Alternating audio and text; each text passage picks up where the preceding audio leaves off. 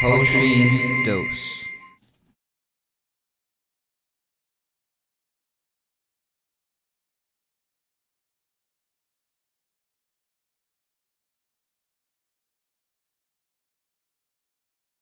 in her painting of blue sky. I wonder if the birds in Canada are violent birds, birds who will rip your eyes out or present that kind of danger when you are online at Starbucks waiting for a chocolate macchiato. In Boston, when you walk through the harbor streets, you can feel them with muskets and bayonets. When you sleep against a building in Detroit, they wait for your REM sleep before nipping at your feet. In Manhattan, they follow you underground at 14th, and when the one train barrels through the station, they shove you onto the tracks with their steel plated wings.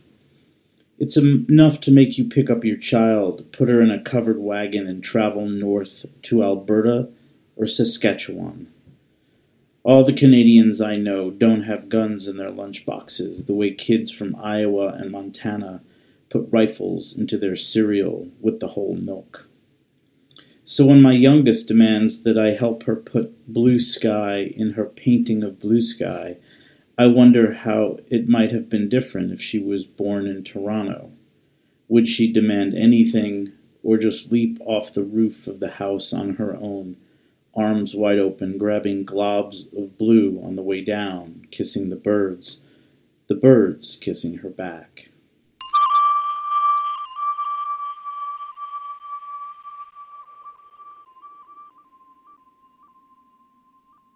So I wrote this poem about an hour or two after I had been upstairs in our attic with my youngest daughter, Natalie who had just painted this incredible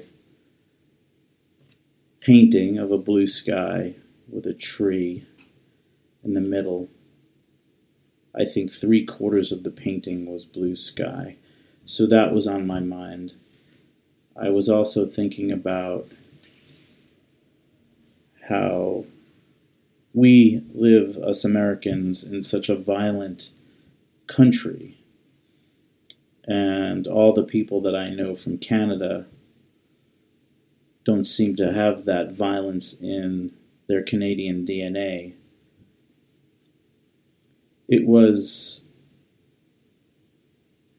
a painting too that my daughter did filled with birds, so I had birds on my mind. So those are the three things that uh, we're dancing around. I like to try and take three things and mess them all up together, squish them. What's the word? Mash them up. The phrase mash them up. When, uh, when writing a piece, the painting, of course, the painting, the poem, of course, is a political poem on some level, given the times that we live in and the violence that seems to happen every day, be it physical, emotional, political, psychological. I wanted to end the poem on a positive note. That's why I have the child kissing the birds and the kids, the birds kissing her back at the end. I think it's important that there's some hope there at the end. And of course, lastly, it was fun to get the word for this next segment that we're calling School Dose into the piece. We asked Matthew Lippman to share with us a poem that he loved as a kid and to tell us a little bit about the it. The writing of the poem. Here's the poem. I guess called, my process in general. Everything is immediate. I write from a certain space of the the daily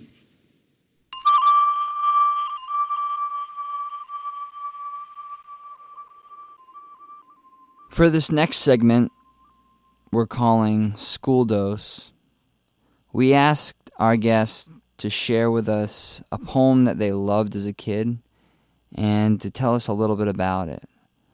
Uh, Matthew Lippman is reading a poem by Gwendolyn Brooks, and it's called We real cool. Gwendolyn Brooks, the pool players, seven at the Golden Shovel. We real cool. We left school. We lurk late. We strike straight. We sing sin. We thin gin. We jazz June. We die soon.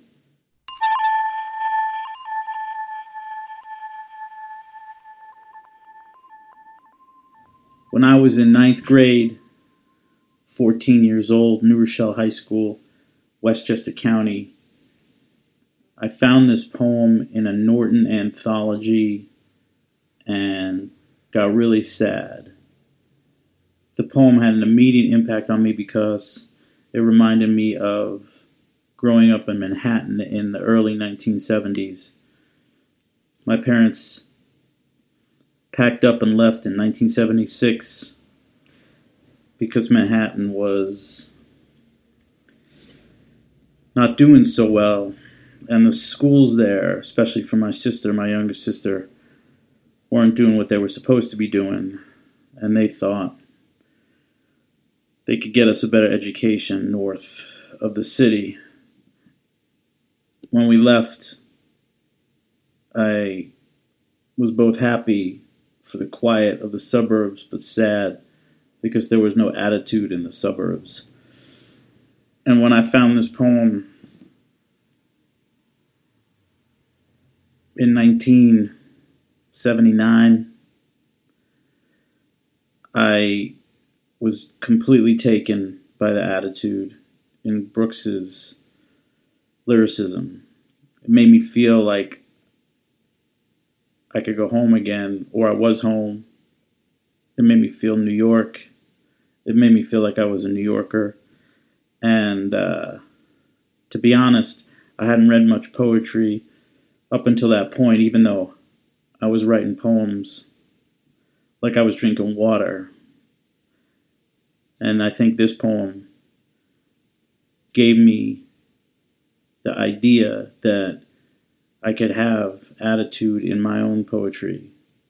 I could have voice and funk and pop, cadence, all that stuff that I grew up with on the streets in New York, on the Upper West Side, 70, uh, 92nd Street, between Columbus, 94th Street, between Columbus and Central Park West, when the city was really a, a pit. Brooks's poem opened up a door for me I walked through it, haven't looked back. It's a foundational piece, instrumental in my own evolution as a poet. Even though I don't think it's about New York, it's all New York for me.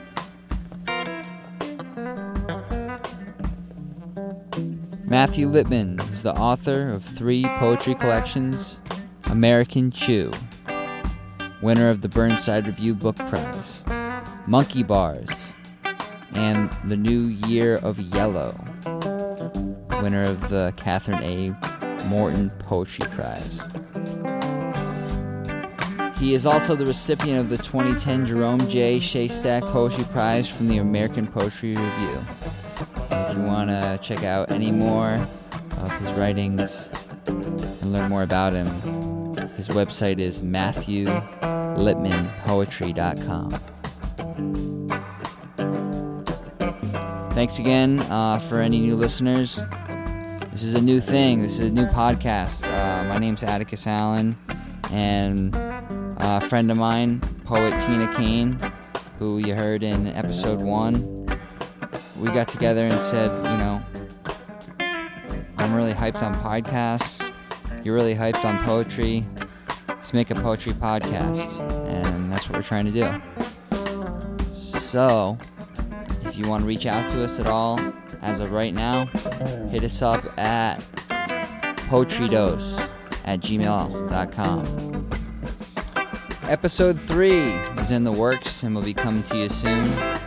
In the meantime, tell a friend. Tell somebody that maybe loves poetry but never has tapped into a podcast before. Or maybe somebody that loves podcasts uh, but doesn't really know much about poetry. Say, hey, check this out. again, thanks, and uh, we'll see you next time on Poetry Dose.